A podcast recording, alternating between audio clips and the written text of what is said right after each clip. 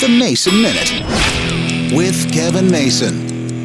The other day, the U.S. Postal Service announced the new stamps that were coming out, the new designs that were coming out for 2024. And it took me back to a day when, gosh, I was probably what, 12, 13 years old? I collected stamps. And I got into it pretty heavily for a brief time. But I thought, does anybody collect stamps anymore? There used to be stamp collector shops in malls just like coin collector shops. You don't see those anymore. I don't even know if it's a thing anymore. Since the Forever stamp came out, stamps, there aren't as many of them. Prices, while they do raise, they don't look any different. The Forever stamp doesn't have a price on it, so the same stamp no matter what the price is. That was the one thing about stamps. You could have a 6 cent stamp, or an 8 cent, or 10 cent, or 25, or whatever we're up to now. 50, 60, I don't even know what we're paying anymore. I got my Forever stamp sitting here, and I only use one or two a month. I don't mail anything anymore. But it's interesting, a hobby that was so big and so popular for so many years. I had so many people giving me stamps and helping me out, and stamps from all around the world. It's kind of sad to me. Something that was so cool and so interesting, thanks to the world we live in, isn't quite as cool as it used to be.